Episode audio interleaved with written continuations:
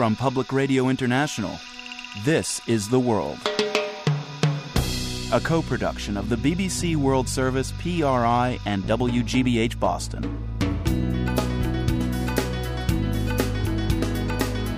It's Thursday, March 15th. I'm Marco Werman.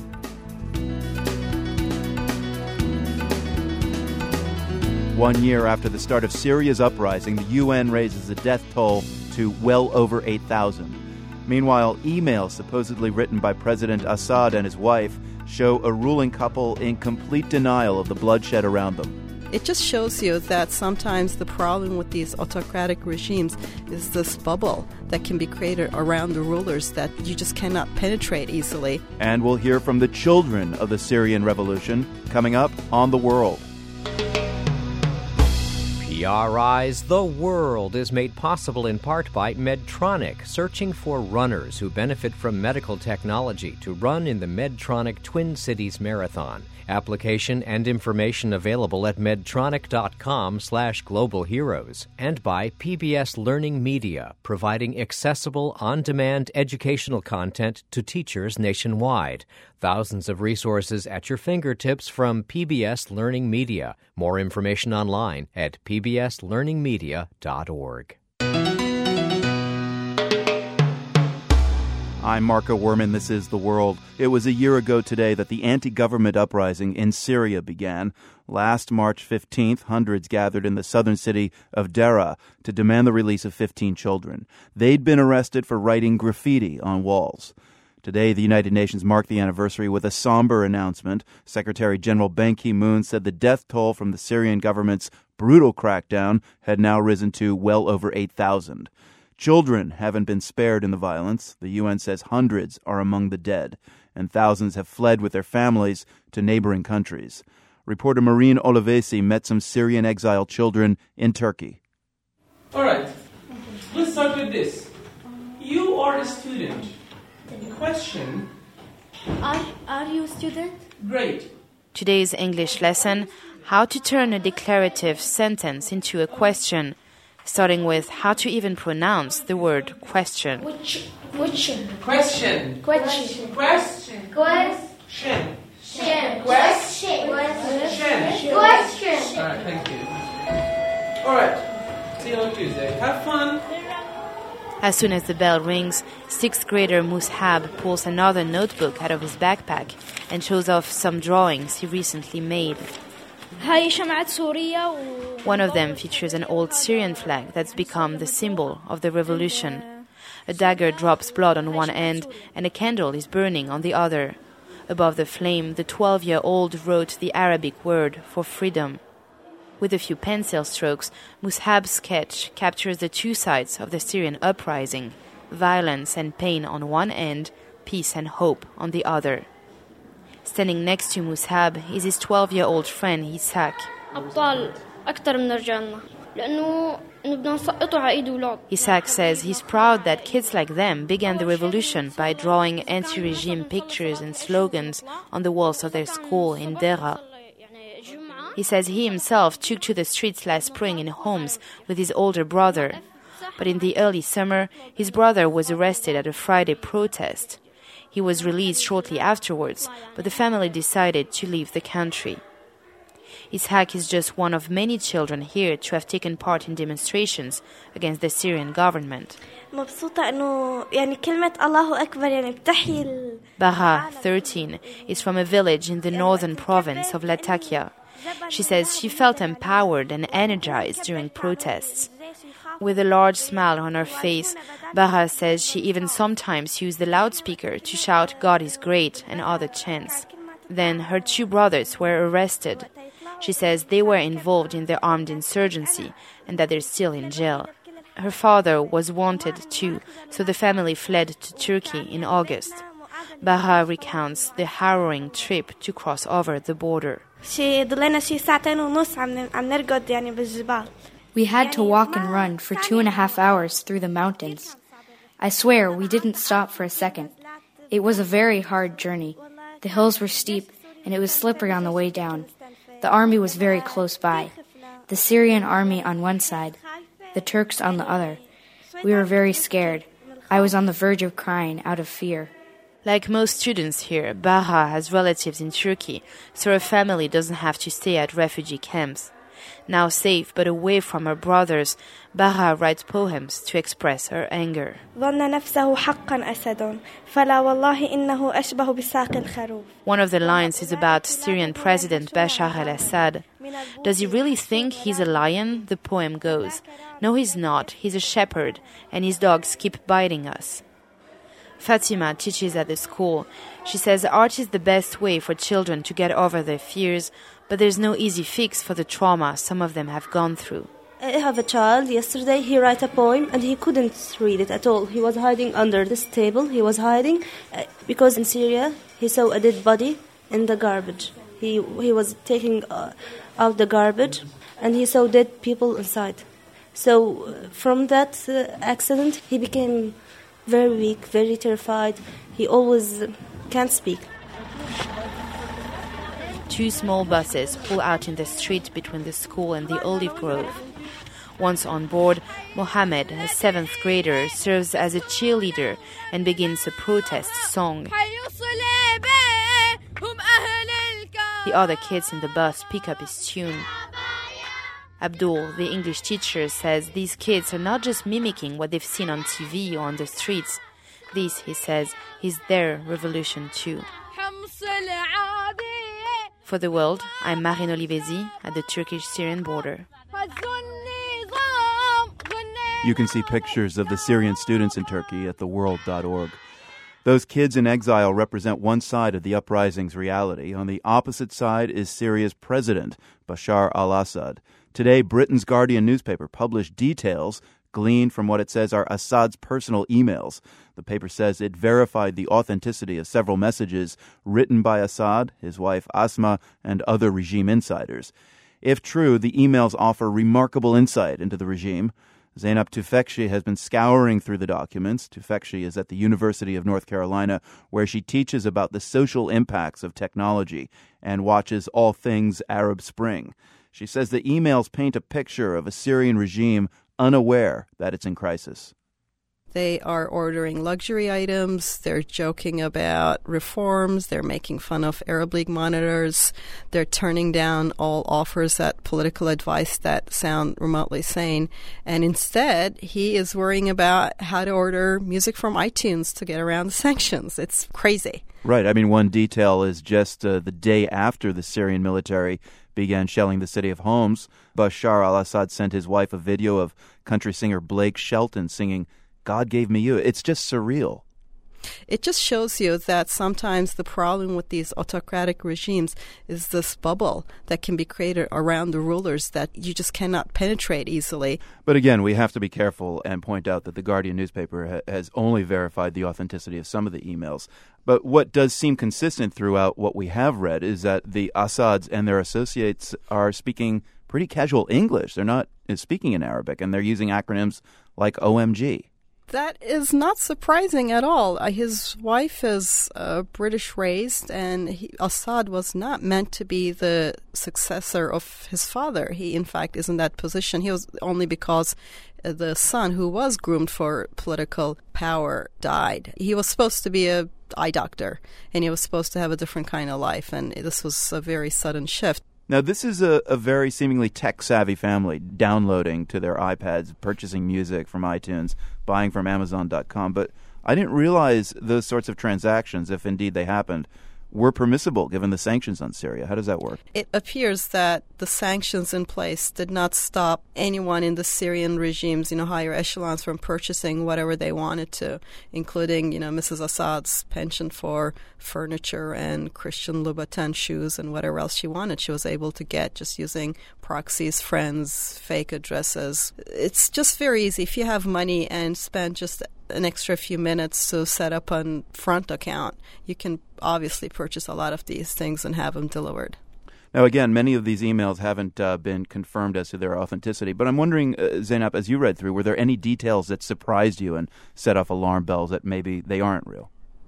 Surprisingly, they read fairly authentic to me. I mean, obviously, we can't discount the possibility some fake ones have been slipped into this, uh, we, and we can't go through every single one and confirm everyone. But in terms of the political tone, they do very much track the kind of leadership Assad has shown in Syria. They also track very much with the kind of lavish lifestyle these two had before Syria got exposed as a brutal dictatorship that it is. What's striking to me is that there's a lot of fashion spreads about Asma Assad, in, you know, a couple years ago. The very hmm. things, the, the very things that at the moment we're ridiculing her for are the very things that a lot of Western media and high-level famous people actually praise her for. You know, her shoes and her taste in fashion and how elegant she was. So I'm sure she's thinking the regime hasn't really changed. Yes, the killing has ramped up a lot, you know, but the regime, in terms of this repression of his people, is a continuation. But now she's being ridiculed and condemned, while two years ago she was getting fashion spreads in Vogue. You know, perhaps the oddest email that I have seen is a, a, YouTube link that President Assad supposedly sent to an aide. And President Assad is kind of cracking up over this video, which seems to be produced by Assad's sympathizers. And they're kind of sticking it to the Arab League. Remember when those monitors went in? This video features the fat controller from Thomas a Tank Engine in kind of a mock up of how to uh, attack a building. And there's a toy car with a tea straw. Uh, what is going on in there? It just shows you that they're living in an alternate reality, and it also makes it clear that it might be very hard to sit down and negotiate with someone who is so divorced from reality. Zeynep Tufekci, a professor at the University of North Carolina, where she teaches about the social impacts of technology. Thanks very much. Thank you. We're running a special edition of The World Tomorrow dedicated to veterans returning from the wars in Iraq and Afghanistan. And it's veterans who are driving the coverage. For the past few weeks, we've been asking them and their families to share their homecoming stories and the issues they're dealing with. We've had hundreds of responses, responses like this. My name is Karen Coyle, and my husband is Staff Sergeant Edward Winkowski. He's been deployed to Afghanistan twice we met as Peace Corps volunteers in Kenya in 1989 and we were married in 1992 and when we met my husband had already been in the military um several years back and we he had been honorably discharged. Neither of us really had any intention of being involved in the military again. And then September 11th happened and my husband really felt compelled to reenlist in the National Guard his first tour of duty in Afghanistan was in 2008, and he saw a lot of horrible things. Some of the guys he served with are still being treated for PTSD, but he seemed actually fine until he had to return to work, and then he kind of was struggling to find his place again. At one point, he called the VA and asked for a referral to a therapist, and 48 hours after he asked for help, he had effectively talked himself out of any therapy. Um, before deploying to Afghanistan, he had set been all set to take courses to switch careers from public administration to some kind of green engineering. And he's usually really goal oriented, so I expected that he would continue with his plan when he got home, like he said he would, but he didn't. He got the money together, he got the application, he did everything he needed to do, but actually take the course. It was kind of like he was stagnant. Instead of fulfilling his goals, he ended up reenlisting and returning to Afghanistan. He's currently finishing his second tour. I have no idea what's going to happen when he gets home. I feel that if the military had a real commitment to servicemen and women, they'd make it mandatory that anybody returning from a theater of war would undergo like probably 12 weeks or so of behavioral and cognitive therapy, um, especially those who return to civilian jobs. What's your view? If you want to tell your story or share a point of view, text the word return to 69866 on your cell phone and we'll let you know how to take part. It'll cost no more than a regular text message. That's the word return to 69866.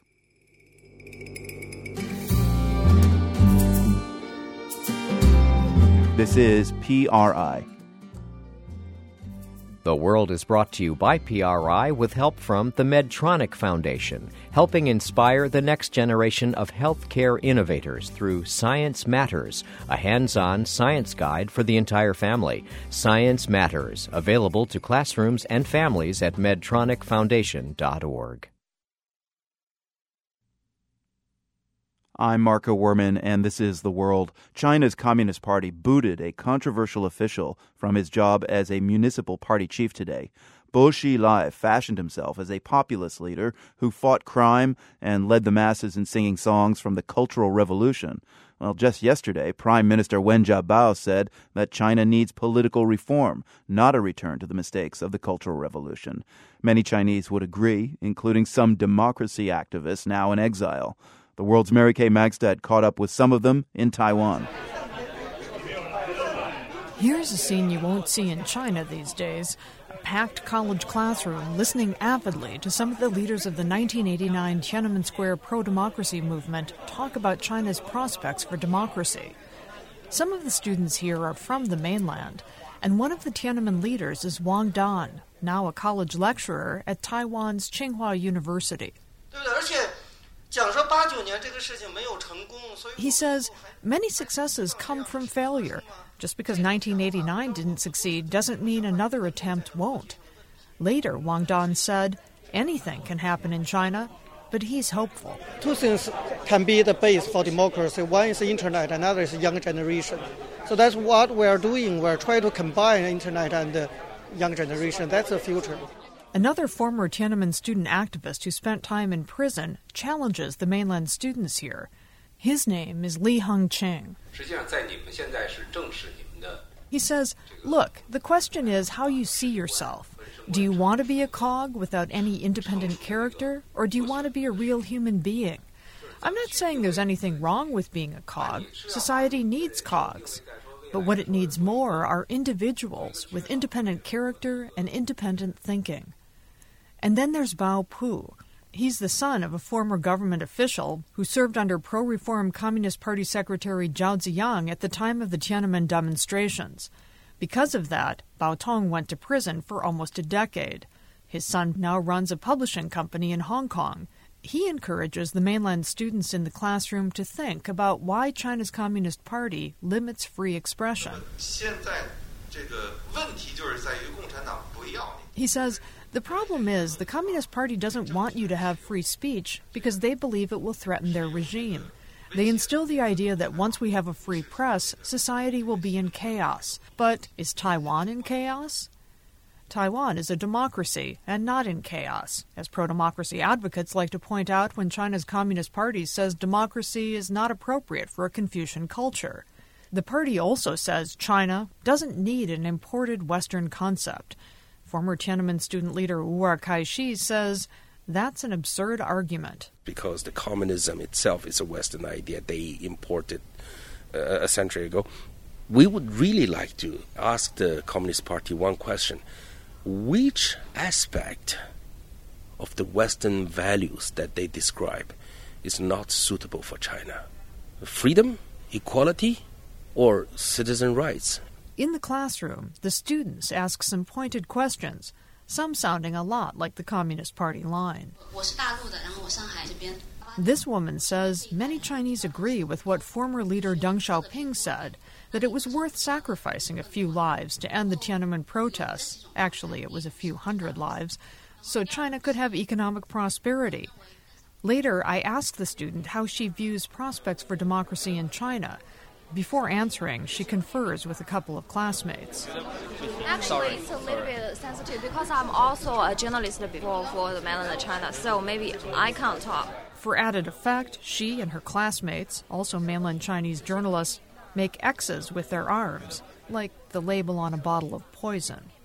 Bao Pu says he knows not all mainland Chinese students here are going to be swayed by the arguments they hear. Still, he thinks it's worth trying. It doesn't take much, actually. You know, my own experience is when I was in China, grew up in China, uh, something that I read, you know, got me thinking. My experience was was the Einstein's, you know, essay where he said the state is constantly lying to the young people. So if if there's a one student learn something and uh, you know start thinking, that will do it. You know, it will affect you know their their own life. One mainland Chinese student, a 22-year-old electrical engineering major, says he was first drawn to Wang Dan's class here on recent Chinese history out of curiosity. At first, uh, I, I I just want to see what a really student leader at that time will be And after I take their first uh, one or two classes, I think uh, he really know a lot about China, and he really showed hope and give us some thoughts and trigger us to think more about China. The student says he's proud of his country, but he wants its future to include democracy, including electing top leaders. Meanwhile, he asks not to be named. He thinks it might get him in trouble. After the forum ends, most of the students stay on to hear another three hours from Wang Dan as he gives his impassioned final lecture on why China needs democracy. He says if he were back in China and running for president, this gets a laugh. He knows what he would push for first judicial reform, rule of law, just laws applied to top leaders as much as to common citizens. In this Taiwanese classroom, it still seems a dream. But former Tiananmen student leader Wuer Kaixi says it's a dream that keeps him going. And, like Wang Dan, he puts his hopes in China's networked, sassy younger generation that feels entitled to speak and be heard. I'm quite confident that they will find a good way. And then once they do, we are willing to jump in to be a supporter. Do you think you'll see democracy in China in your lifetime? Absolutely you need to know that I'm in exile. And living in exile is unbearable. It's already a spiritual torture. I have to have hope. Premier Wen Jiabao spoke this week about his own hopes for political reform. But the term is vague, and over Wen's nine years in power, government controls on free expression have tightened, while discontent over corruption, mismanagement, and abuse of power have grown.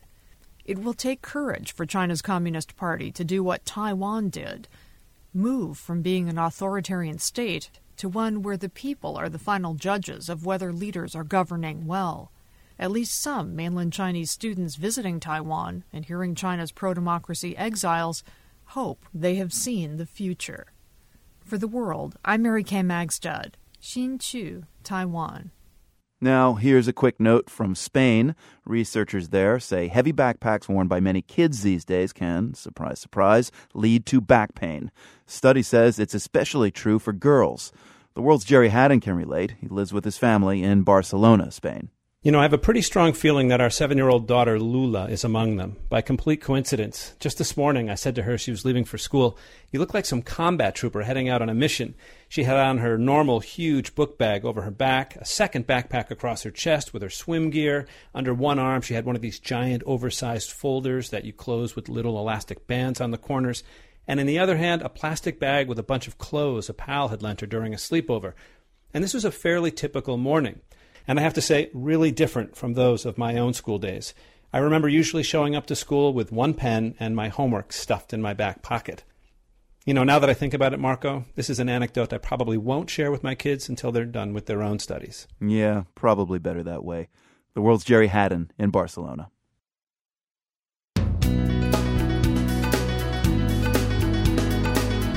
I'm Marco Werman. Coming up, an underwater menace called a brinicle. It just looks like this, this finger of ice reaching down to the sea floor.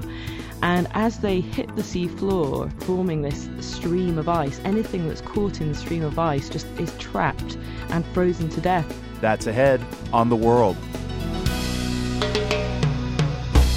PRI's The World is made possible in part by Medtronic searching for runners who benefit from medical technology to run in the Medtronic Twin Cities Marathon.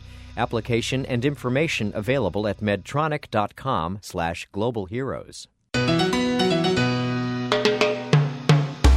I'm Marco Werman, and this is The World, a co production of the BBC World Service, PRI, and WGBH Boston.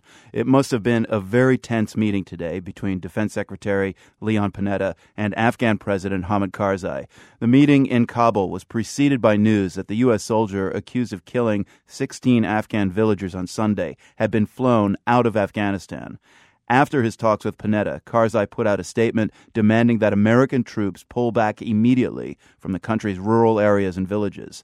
Karzai also said the U.S. should speed up the transfer of security duties to Afghan forces. Panetta later repeated for reporters what he'd said to Karzai about Sunday's killings. I assured him that, uh, first and foremost, uh, that uh, I shared uh, his regrets about what took place, that we extended uh, our deepest condolences to the, to the families, to the villages, and to the Afghan people uh, over what uh, occurred. And I again pledge to him that we, are, we are proceeding with a full investigation here and that we will bring the individual involved to justice. That individual is now in Kuwait, despite Afghan calls for a trial in Afghanistan. Eugene Fidell teaches military justice at Yale Law School. He also served as a judge advocate in the U.S. Coast Guard. Fidell says that what happens next in this case will most likely be determined by the principles of military law, starting, he says, with an investigation similar to a police investigation. The next thing that happens under military justice is a separate investigation that is in the nature of a preliminary hearing. It's called an Article 32 investigation, and you cannot conduct a general court martial without there having been an Article 32 investigation. It doesn't produce an indictment, it simply produces a recommendation to some senior officer as to what charges, if any, should be brought to trial. So you're talking a court martial Article 32 investigation. Is this soldier uh, subject only to military law or also U.S. civil law? Well, the soldier is subject to U.S. Civilian criminal law as well, but I would be awfully surprised if this wound up in federal district court. I mean, you know, we live in an era where Congress has fallen in love with the military courts, and I, I can't imagine why this case would be taken to a civilian federal court. There's another question, which is can the soldier be prosecuted in the Afghan courts? And there, I think the train has left the station. We have an agreement with the Afghan government that basically exempts U.S. military personnel in that country from Afghan criminal jurisdiction. So I think the forum here is going to be the U.S. military justice system. Just to get a sense of consistency, suppose there's a foreign soldier deployed to the U.S., uh, and it does happen. There are exchange programs for foreign military on U.S. bases. And let's say that foreign soldier goes on a shooting spree here. Where does he or she get tried? It depends on whether this is a status of forces agreement or other understanding between the two countries. The status of forces agreements try to regularize that process instead of having it a matter of guesswork or ad hoc negotiation every time there's an incident. We do have, for example, a status of forces agreement with Japan. And under that agreement, we've had a string of incidents in Okinawa, typically involving rape charges or other sexual assaults. And those GIs have been prosecuted in the Japanese courts. That is permitted under the U.S. Japan Status of Forces Agreement. One question a lot of people have been asking so far, the name of this man has not been released. Is that typical? Is there a legal basis or a reason for this? Well, it's certainly not typical the government in a case like this would typically make the name available. This is the first time that I can think of in the United States where the name of a soldier accused of a, a, serious offense has been withheld this long. What we have to keep in mind is that a court martial is not part of the regular federal court system. And because a court martial is technically part of the executive branch of the government, its records are subject to public inspection only under the Freedom of Information Act, which has an exemption for ongoing investigations. So, if the government wanted, it could really try to resist public and media curiosity on this for quite some time. But I can't imagine that happening. I mean, sooner or later, that name is going to get out. And certainly by the time there are any public proceedings, which I think are likely in the next, let's say, couple of weeks. Now, this isn't the first time in the last decade there's been a horrible incident involving U.S. service people and local populations. Another one was the Haditha killings in Iraq, uh, for instance. Has the U.S. military been able to deal with these cases in a way that you feel inspires confidence in the military justice system? Long pause. And a deep breath, I noticed. And a deep breath. There certainly have been cases where I've wondered whether public confidence was really engendered by the administration of justice under the Uniform Code of Military Justice. I do believe that some of the outcomes are surprising, either cases that never got to trial or cases that led to less than the full force of the law being brought to bear, or cases where there were acquittals. The system generally produces fair outcomes, but when you have a sufficient number of data points where you find yourself scratching your head. And I think it's time to pull back and say, uh, let's take a look at this system systematically. We have a good system, but it's a system that could be made substantially better and substantially more credible. Eugene Fidell teaches military justice at Yale Law School. He's the co author of Military Justice Cases and Materials. Thank you very much indeed. My privilege. Greece got word of another bailout today, this one from the IMF. It's all part of an effort to keep Greece from defaulting. Another part of that is the European Union's task force for Greece. It's made up of specialists who've been trying to help Greece get its fiscal house in order. Today, that task force reported on how well Greece is doing on that. But given how far that country still has to go, some wonder whether a more permanent EU presence might be required to help Greece to oversee reforms. The world's Clark Boyd has the story. Greece got a mixed report card today from the European Union's task force. They say Greece has made some progress in tax collection and in using available EU money for starting projects. But still, a lot remains to be done. Horst Reichenbach, a German, leads the EU's task force for Greece. Today, he praised the Greek people for making substantial sacrifices and said the EU remains ready to help Greece implement reforms. A great number of member states are prepared with uh, their expertise to be available for Greece. But for some Greeks, foreigners telling them how to manage their money brings back memories of the years following World War II. That's when the U.S. Secretary of State, George Marshall, launched what became known as the Marshall Plan to rebuild Europe. Here is Marshall addressing Congress in 1948. This unprecedented endeavor of the new world to help the old is neither sure nor easy.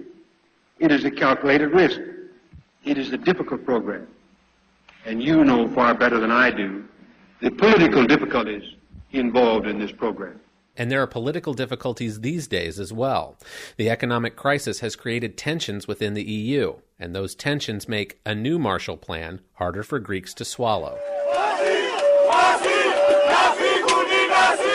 Last month, Greek protesters burned the German flag in Athens and chanted, Nazis out but others, like Aristos Doxiadis, welcome outside help. I, as a Greek, having seen the amount of wasted capital that Greek administration um, handled over the past 30 years, I would not be averse to having uh, an international body controlling this. Doxiadis is an economist and venture capitalist. My concern about the Marshall Plan is that it may detract us, and I mean mainly Greeks, um, from actually focusing on how to build viable businesses, export oriented businesses. As I said, the Marshall Plan will probably not be a direct route to it, it would help indirectly. But we need to focus on, on, on what, how we build Greek businesses now. That's a tall order in a country where business stifling bureaucracy and corruption have become a way of life for the past three decades. I don't think we need more money. I think we need to, to use the money that we're getting much more properly. Philip Ammerman is a Greek American businessman. He's lived in Athens for years now. Ammerman says that when Greece joined the EU, the subsidies and money the country received amounted to a Marshall Plan. But the state wasted too much of it building state owned companies staffed with overpaid political appointees. Ammerman says it's time Greeks found their own solutions to their problems. The fact of the matter is, you know, this is our mess and we, we have to clean it up. It's not, it's not Germany's responsibility, it's not Holland's responsibility, it's our responsibility. And I think the sooner we realize that and the sooner we really get down and come up with a plan which is not imposed by others, but it's a plan which, you know, at least two or three parties here can agree with, you know, then we're going to start seeing signs of improvement. But even Ammerman admits he's skeptical whether the Greek state can come up with a workable plan on its own. Another Greece watcher who thinks the country needs outside assistance is former U.S. diplomat Brady Kiesling. He looks back to the first Marshall Plan. The United States took the blame and, in some cases, was responsible for forcing Greece to reform its economy after World War II. I think the willingness of the EU to play the role of bad guy in making these reforms is vital. I think they're going to have to suck it up and do it. Otherwise, Greece will not do it on its own. And Kiesling says this is a long term project. This commits both Europe and Greece to a very close delicate minuet over a decade. They will look at each other um, with a fixed stare, but they will smile at the end. Well, we can always hope. For the world, this is Clark Boyd, Athens.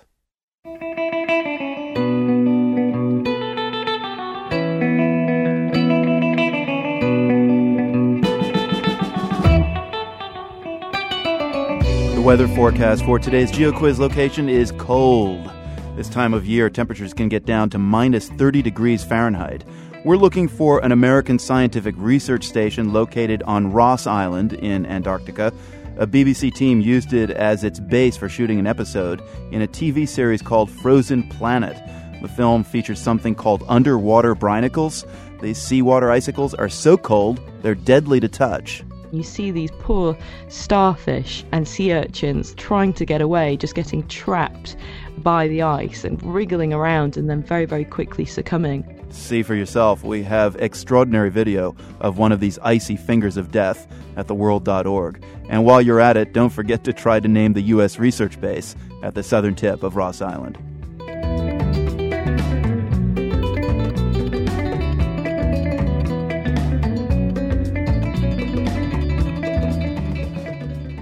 As Israel's short cold season comes to a close, a new season kicks off with vigor.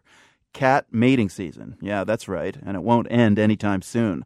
The mild desert climate in Israel makes it possible for cats to be in heat nearly year round. So you've got a country with a whole lot of amorous cats. Zach Rosen has our story. I moved to the center of Tel Aviv last summer. And one of the first things I noticed was all the free roaming cats. Okay, I'm walking out on my porch and oh, hi! There's a cat. This black and white one lives on our porch. Hi, Chuchi. They're everywhere. There's one, an orange and black one, sitting on a car. A recent study from Tel Aviv University estimated around 39,000 free roaming cats in Tel Aviv. That's like one cat for every 10 people. Oh, and there's another one. But unlike the people, a lot of the cats look mangy or sick and the noises they make in the middle of the night. Ugh, it's like a war zone out there.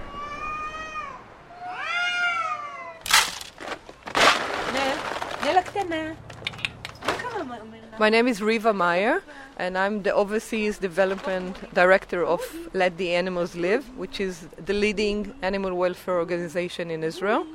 Riva lives in an apartment in suburban Tel Aviv.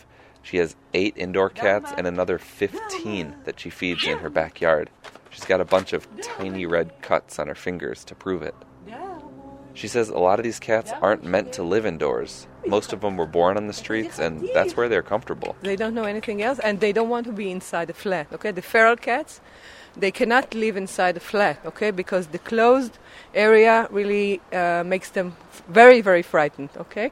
Most street cats, she says, only live to be one or two years old, but despite their sadly short lives, they still manage to reproduce at amazing speed. In Israel, the rate of birth is very uh, high, and uh, three, t- three times a year, at least, a female gives birth, and then when their kittens are about five, six months old, they, they give birth again. It's so the kittens give birth when they're only five, five months old? Exactly. Even though these cats don't have owners, thousands of people in Tel Aviv feed them every day. It's actually become something that unites people here. Women, men, old people, young people, Jewish, Arab, uh, religious, not religious. That's Dr. Zvi Galin. He's the director of Tel Aviv's veterinary department. He says part of the reason there are so many cats in Tel Aviv is because of all the people that feed them. Every place that you are going to see a group of cats, someone is putting them to something to eat. Otherwise, they're not going to be here. In the late 80s, Riva Meyer was one of the people who actually brought the idea of spaying and neutering to Israel. Before that, population control meant poisoning the street cats. They used to put it in fish, smelly fish, and we'd struggle with it for hours, and it's, it's awful. But now that's illegal, and spaying and neutering has become the norm. But Riva says it hasn't become part of the culture yet and that there needs to be much more emphasis on the amount of cats getting fixed. The municipality of Tel Aviv has good intentions, but still they don't keep up with uh, the amount of cats being born on the street. They have to do at least 100 spaying and neutering a day uh, to keep up with the rate of uh, uh cats giving birth at the moment. For the moment, we have to, we can do 10 cats today, so 10 cats are gonna reproduce less uh, kittens. It's something. For me, if I can help one, I can help one. It was good to help thousand, but I, I'm not able to do it. But for the street cat population to decrease, Research shows that at least 80% of the cats need to be spayed and neutered. There's another one. And as of now, Tel Aviv is not meeting that mark. And another. So, at least for the foreseeable future, Tel Aviv will be full of cats. And another. For the world, I'm Zach Rosen in Tel Aviv. This is PRI. I'm Marco Werman. This is The World. Warning our next story might send a shiver down your spine. First, the setting. The frigid place we asked you about in today's GeoQuiz is McMurdo Station in Antarctica. That's where a BBC team went to film an episode for the Frozen Planet TV series, which premieres this weekend on the Discovery Channel. It's pretty stunning. Now, the stars of this episode are something called Brinicles of Death. BBC producer Kathryn Jeffs described them for us. They are essentially formed as the ice cold brine, which is released when um, sea ice forms, gathers together in these ice channels, and then actually begins to drop through the sea water below. It's much denser and it's far, far colder. And so as, as it's dropping, it actually allows a tube of ice to form around the brine.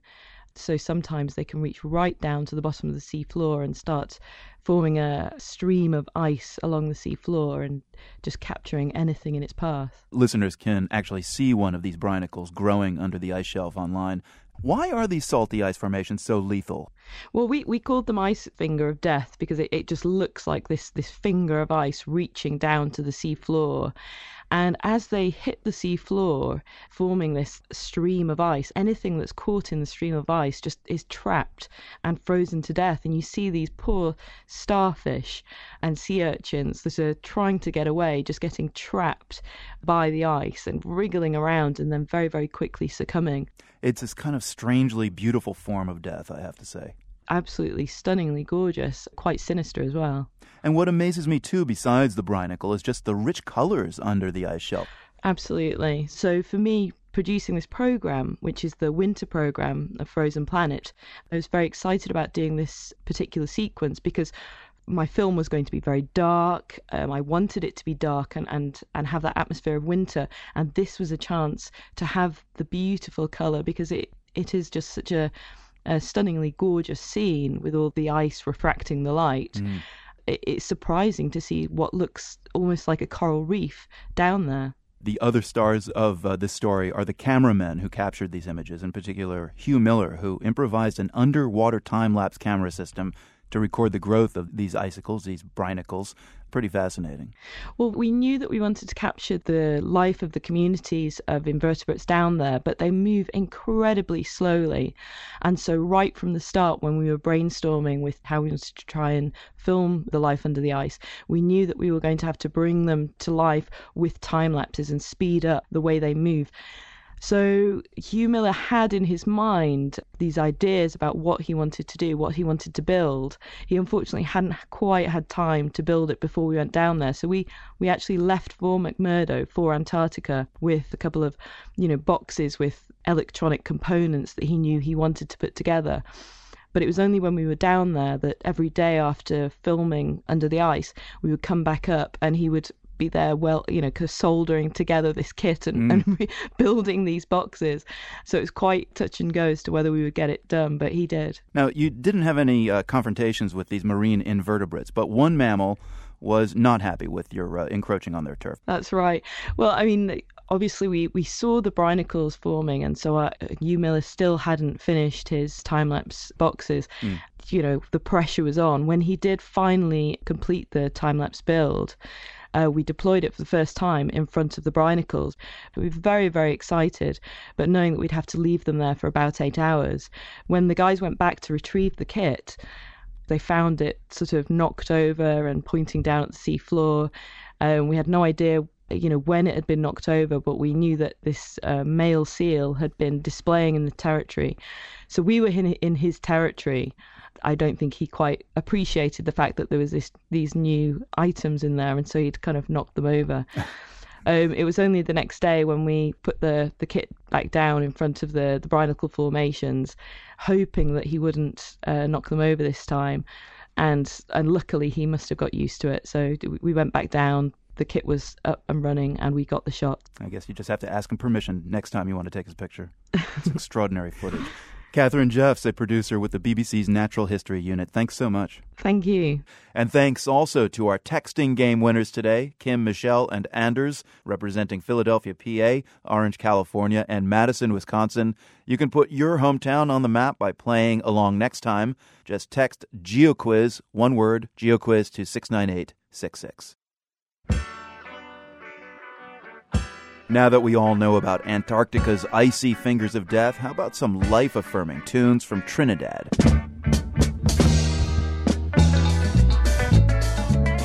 We're going back to the 1970s and the music of Trinidad's Black Truth Rhythm Band. Steel drum music and the rhymes of calypso singers may be the Caribbean islands' musical signature. Forty years ago, though, Black Truth Rhythm Band was doing something different.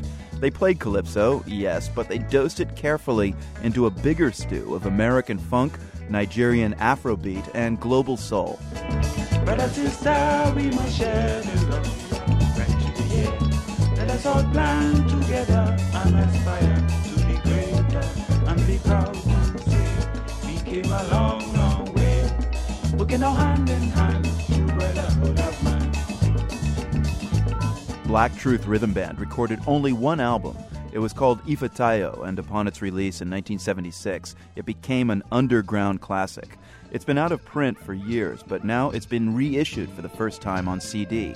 And frankly, it's one of the best things, period, new or old, that I've heard so far this year. Awake, awake, ye sleeping warrior. Put on thy armor of courage. Hold fast thy garment of salvation. For the time of is come.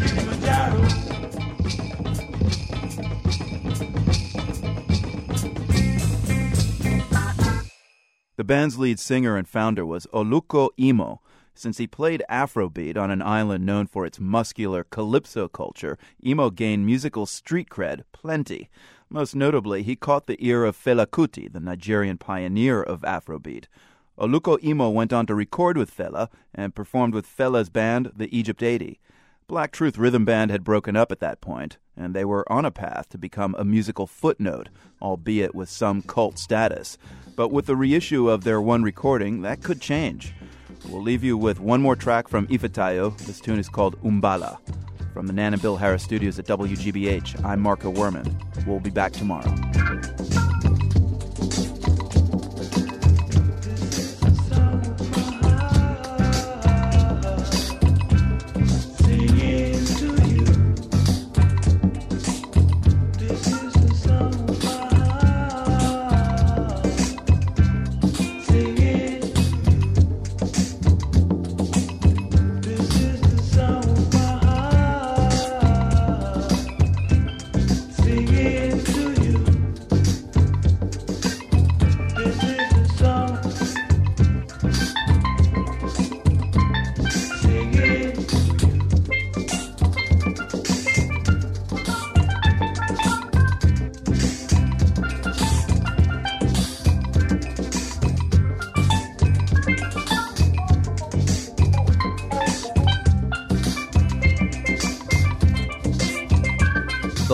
World is a co production of the BBC World Service, PRI, and WGBH Boston, supported in part by the Plowshares Fund, investing in peace and security worldwide, plowshares.org. The National Endowment for the Arts, which believes that a great nation deserves great art, and by the WGBH Fund for Environmental Reporting, whose donors include the Grantham Foundation for the Protection of the Environment, supporting a cooperative approach to solving our critical environmental problems while we still can, and NASA, leading research on the Earth and its climate from the vantage point of space. PRI, Public Radio International.